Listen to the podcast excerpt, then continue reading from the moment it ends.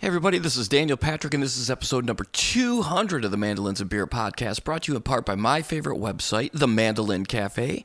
Also brought to you in part by Acoustic Disc, which uh, obviously is very special and uh, a big part of today's episode. And where you can also go to the email list there and sign up, and they will send you a free treat of the week. Every week, they send you a song from the incredible catalog we're going to talk a little bit about that with this week's guest, the dawg, David Grisman. Having him back uh, was really exciting.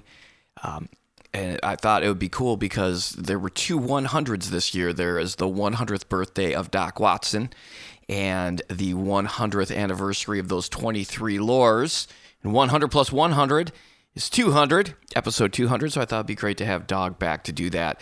I want to apologize. Um, I had to divide this one uh, into two episodes, and this one's a little bit on the shorter side. Um, my wife's aunt uh, passed away in Michigan, so we're actually up in Michigan. We had to leave earlier this week, so I did not have time to to edit the entire thing. Um, so I apologize for the shortness of this, but it did break off at a good cutoff point where uh, we talk about the Doc Watson stuff and a, a, bunch of other cool things, and then we talk about some Lloyd Loar stuff on the next episode. So that one will be a little bit longer. So I apologize for the short one, but again, we had to get up here and spend time with family. Actually, I'm recording this intro here in the uh, in the basement of my in-laws' place here in in Bay City, Michigan. So I'm going to get to the ads here real quick. But I do just want to take uh, just a couple seconds here to thank all the listeners. Thank you all so much. Um, episode 200. I can't believe, I can't believe 200 episodes, and it's it, yeah, it just blows me away.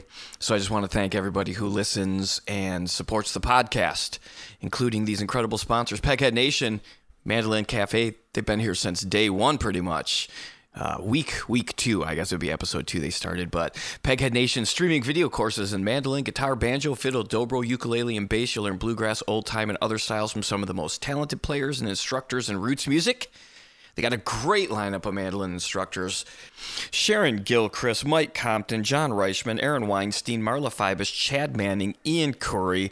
All the courses include high quality multi angle video lessons, downloadable notation and tab, play along tracks, and plenty of tunes and songs to play. Just join Peghead Nation's video courses now and you get your first month for free. Just go to pegheadnation.com and use the promo code Mandolin Beer, all one word, at checkout. Northfield Mandolins, let's build more than a mandolin together. Check out their website at northfieldmandolins.com. Download their app at mandosummit.app for lots of special performance recordings, demonstrations, and special workshops. Ear Trumpet Labs, hand built microphones from Portland, Oregon. Their mics are beautifully designed, to have great feedback rejection for live use, and the most natural tone you'll find for acoustic instruments. Pava Mandolins, dedicated to building for the impassioned player out of Austin, Texas. Tone slabs. I got my final prototype of the Mandolins and Beer signature model, the Daniel Patrick signature. I'm super excited. Um, they play great. I love them. I, I, I, have not played a different or any other pick since I got uh, my tone slabs, the Darth tone. I love it. It, it feels great. It sounds great. And they last. Um, so go to Tone Slabs. You can get yourself a Tone Slab, and they've got them in all the shapes and sizes. So go to toneslabs.com. Get yourself a slab of tone. we're talking about things that make your instrument sound good. Stringjoy, they've got their brand new mandolin strings. They just came out with them. They've been going gangbusters. Uh, they gave me a box to give away at at IBMA. People love them. Uh, they sound incredible. They're coated strings. I'm telling you, if you are never a fan of coated strings like myself, I never liked the way they felt. You've got to try these out. They last longer and they don't feel like any coated string you've ever played. The best part is if you use the co- promo code Mandolin Beer at checkout, you're going to get 10% off those strings. And also, go to Mandolin Cafe. They're having a giveaway where they are drawing names, and I believe they're giving away six uh, sets of strings, I believe, over the course of a few weeks, maybe, I think. I'm not positive, but they're giving strings away. So go sign up at my favorite website, the Mandolin Cafe. Elderly Instruments. Elderly Instruments is your trusted source for new, used, and vintage fretted and stringed instruments. For the experienced beginner player, their vast selection of mandolins, guitars, banjos, ukuleles. Did I say mandolins? includes all of the accessories and books to go with them. All instruments are inspected and set up for easy playability, and their down to earth and knowledgeable staff are there to help. Now, in their 51st year, they're family owned, operated, and award winning. They ship worldwide, and you can visit them anytime at elderly.com. All right, y'all, let's get into this with the dawg. So honored to have David back on the podcast. He's definitely just one of my favorite players. He's a super nice guy. And, and once again, thank you for helping me get to episode 200. You guys are the greatest. So thank you so much. Let's get into this episode, and I'll be back with a longer episode next week. Cheers, everybody. All right, well, now it is my pleasure to welcome back for episode 200. Can't think of a better guest than my guest for 150, the dawg himself, David Grisman. How's it going, dawg? All right, Daniel, how are you? I am doing great. Hey, congratulations, first of all, on the induction into the IBMA. Oh, thanks very much. Yeah, you bet, man. Uh, that was uh, you and Sam, two of my favorite favorite players and people. I couldn't have been more happy. So that's that's exciting stuff. Yeah, they gave us the roses while we live. that's that's the best way to get them. yeah. was there any chance of you going out there where you or were you just like, oh, I'm not, I can't fly all the way to Raleigh? You know, the pandemic gave me two years to reflect on what I've been doing for over half a decade, and I just decided to avoid airports. Yeah, you're not missing anything. Eh, well, I'm missing some stuff that I want to be missing. So, with acoustic disc we're putting out a release every month and we do a little podcast and that, that keeps me pretty busy. And uh, you know i'm still writing tunes. I wrote one a few days ago and already got it recorded. So it's like i've really uh, increased my creative output a whole bunch because you don't you know standing online to rent a car doesn't really lend itself to creativity. Right right well, one of the things that's been uh, the the bonus of you uh, no longer wanting to go to airports is the all the incredible releases. I mean, just since the last time we talked, that acoustic disc has been putting out. Man, you have got some some gems, including all these Dogworks volumes. Oh, thanks very much. Yeah. Well, we were just talking kind of off air. It's Doc Watson's 100th birthday, and you've got three incredible well actually four if you count the uh, dvd you can get an acoustic disc but the uh, you've got a version of doc and dawg with a bunch of outtakes and and songs from home sweet home and the doc and dawg album. You said you got some other things that are uh, possibly brewing up here. Well i just yeah i've been transferring tapes you know for over 50 years. I just kept everything and re- recorded as many gigs as i possibly could I just I've been transferring a lot of tapes. Been an ongoing thing, you know, for years, transferring them into the digital domain at the highest possible resolution. I've just transferred about seven Doc and Dawg shows from 1998. So we're planning to put some of that material out. I keep finding tunes that I never remember playing, and uh, you know, Doc would just he never had a set list. You know, he just call them, and you know, you had to be ready. How did you How did you initially meet Doc Watson? Well, that's a good story. My guru and mentor was a man named Ralph Rinzler, who I met when I was two years old in my mother's art class. My mother was an art teacher in Passaic, New Jersey, and Ralph was 12 years old and he told me this story years later.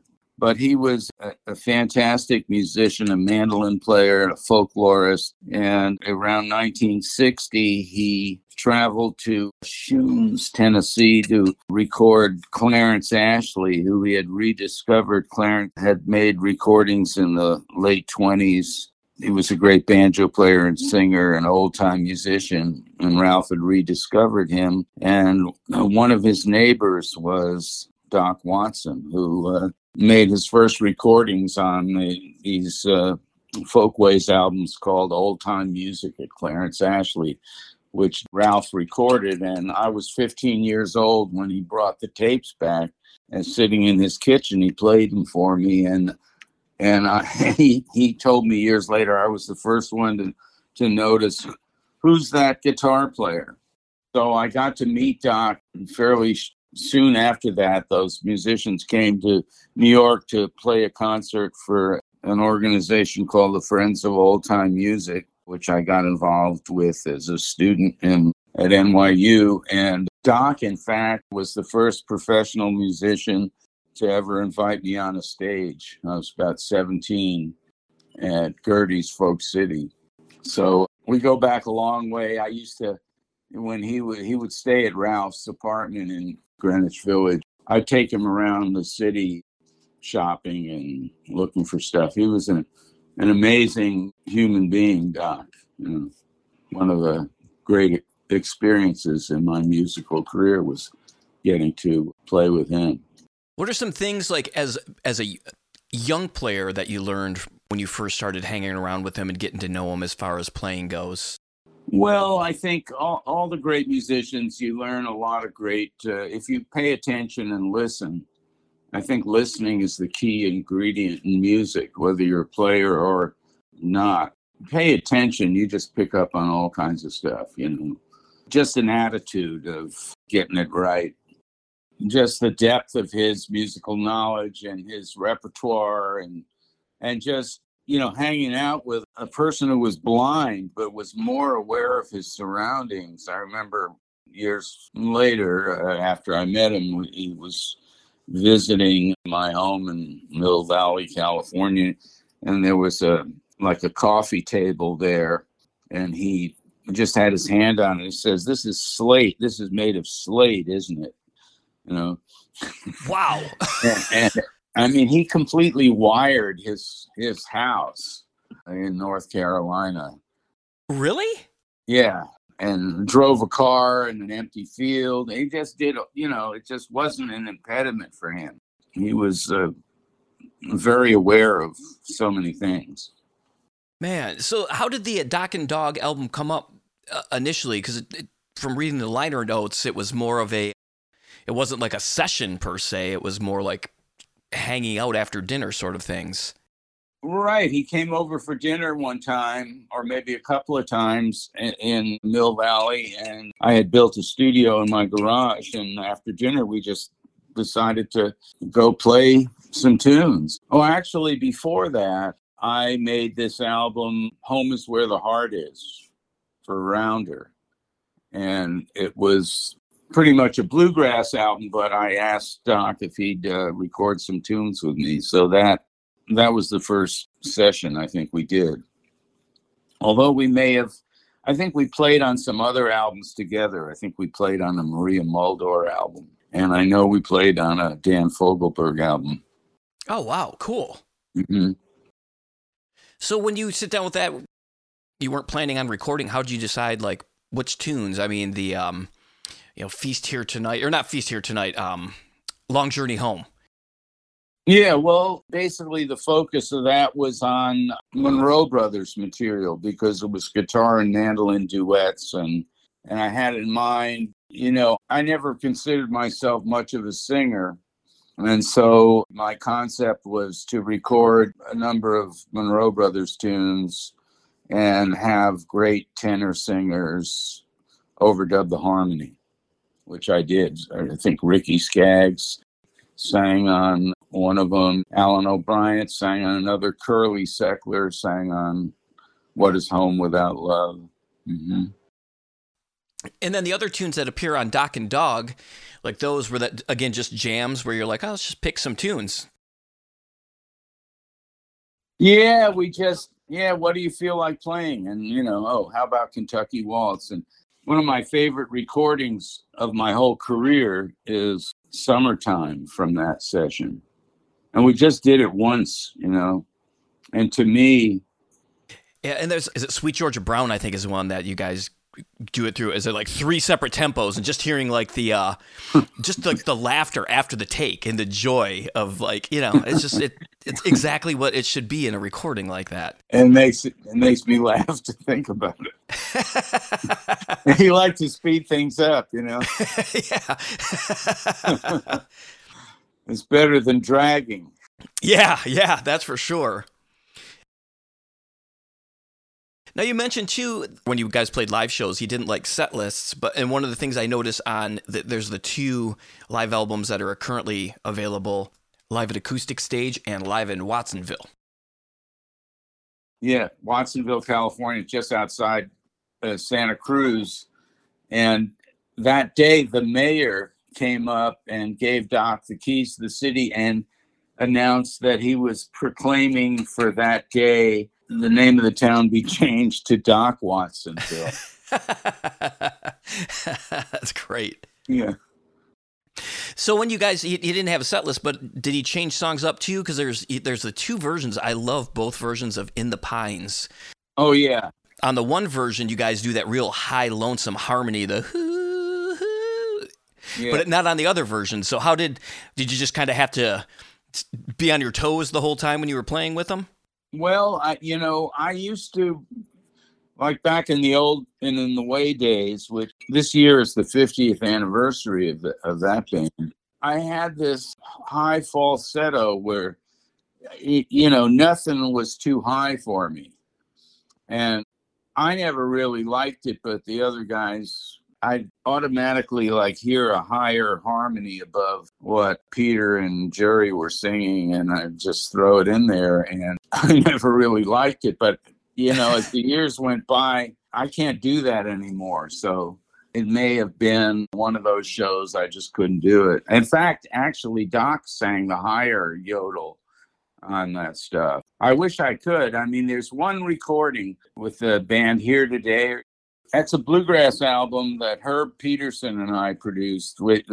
Every year, Herb and I would put together a bluegrass band, and that particular year we had uh, Jimmy Buchanan, the great fiddle player, Emory Gordy Jr., who was uh, was Elvis's bass player, but really loved bluegrass, and Vince Gill, a young Vince Gill.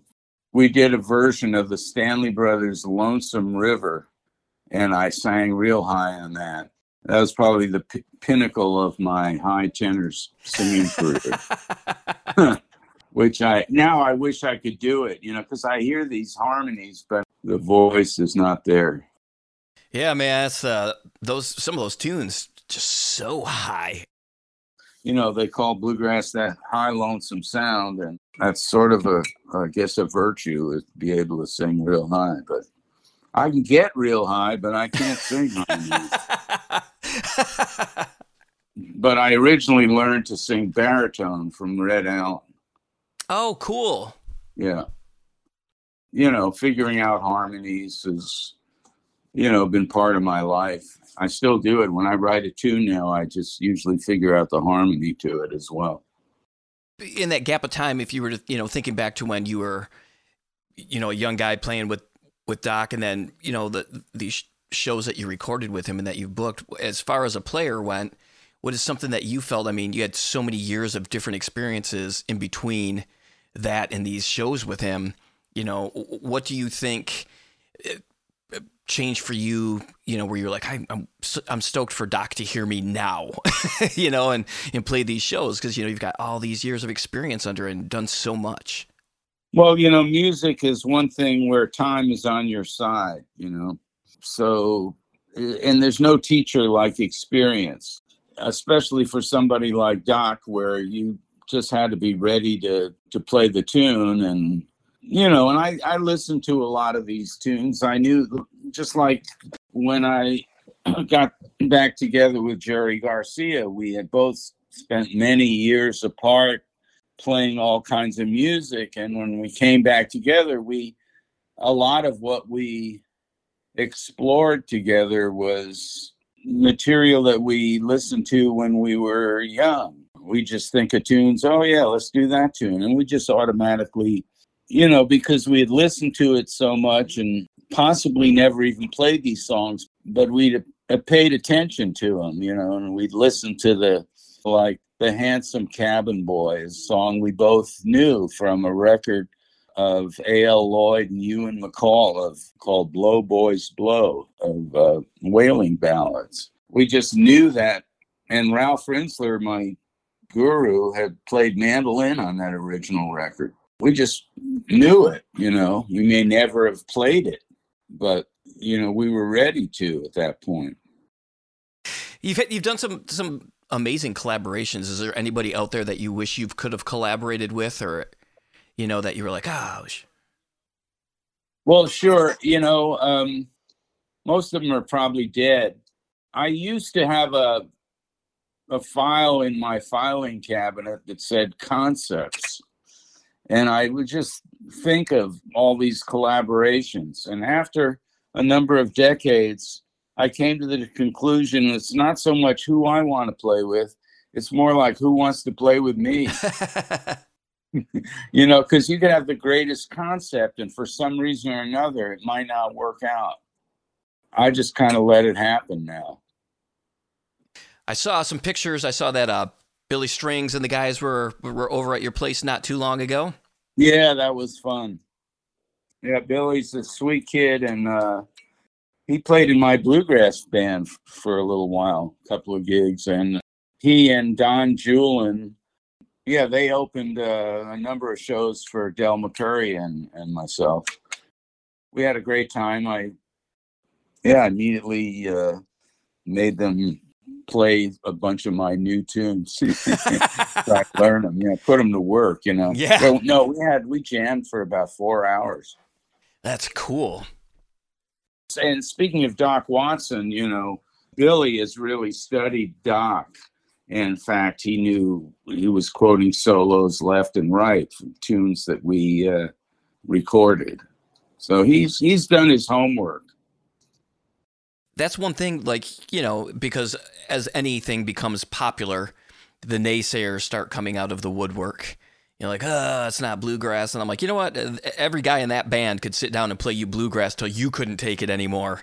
You know, they did they did their work. Now they're doing their thing. You know, they're finding their right. own well, way. They, they can play bluegrass with the best of them, as a matter of fact.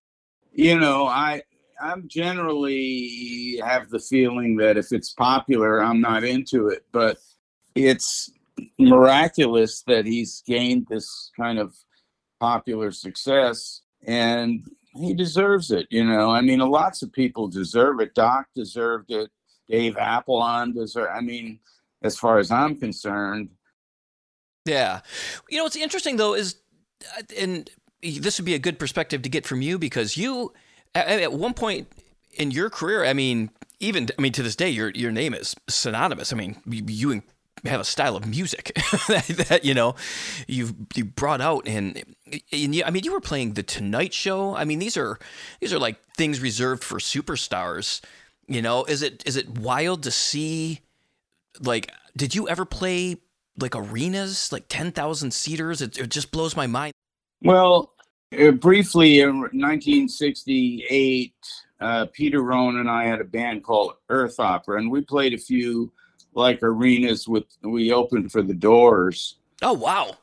Stuff. And uh it, it occurred to me that, you know, I never wanted to plug in just because I I didn't think uh, it sounded that good, you know. And and also maybe I have sensitive ears, but you know those shows with the Doors. I remember playing one like sports arena with with them, and we used their amplifiers, and you know, all night long. I, I couldn't go to sleep. My ears were ringing.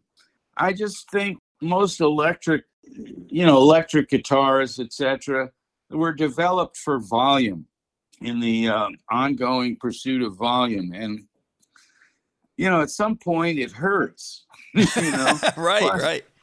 And uh, I just can't equivocate pain and music. You know, I just don't think music should be painful. So, I just stuck with, you know, there ain't no plugs on me. And, um, you know, it sort of probably cut me out of playing larger venues. Not that I could probably have filled them ever, but I might have gotten on the bill with in that world more. But, you know, I never really, I mean, I never even wanted to be on a stage. I, I just wanted to learn uh, initially how to play bluegrass mandolin, you know.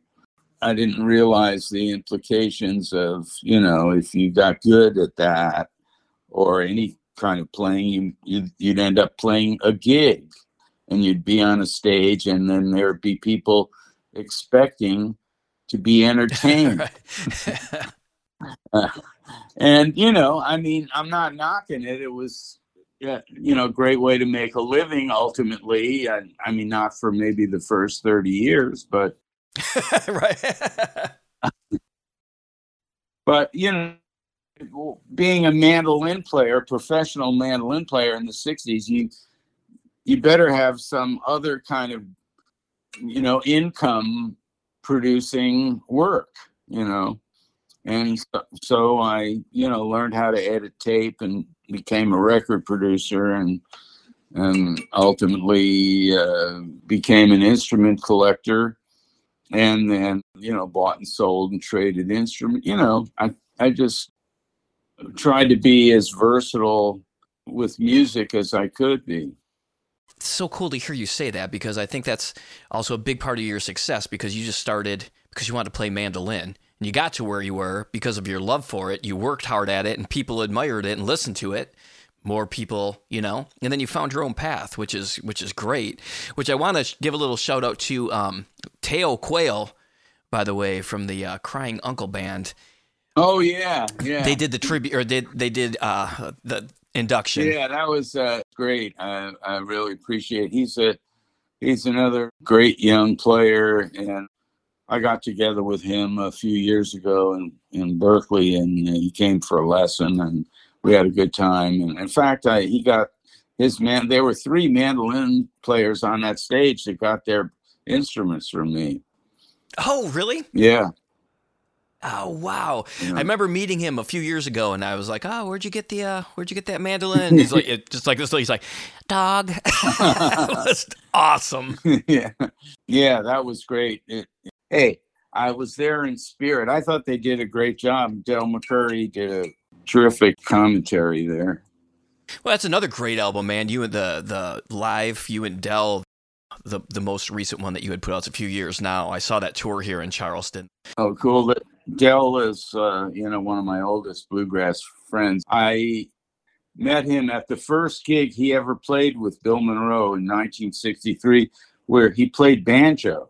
You know, he was actually the banjo player, uh, which is far out. You know. no kidding.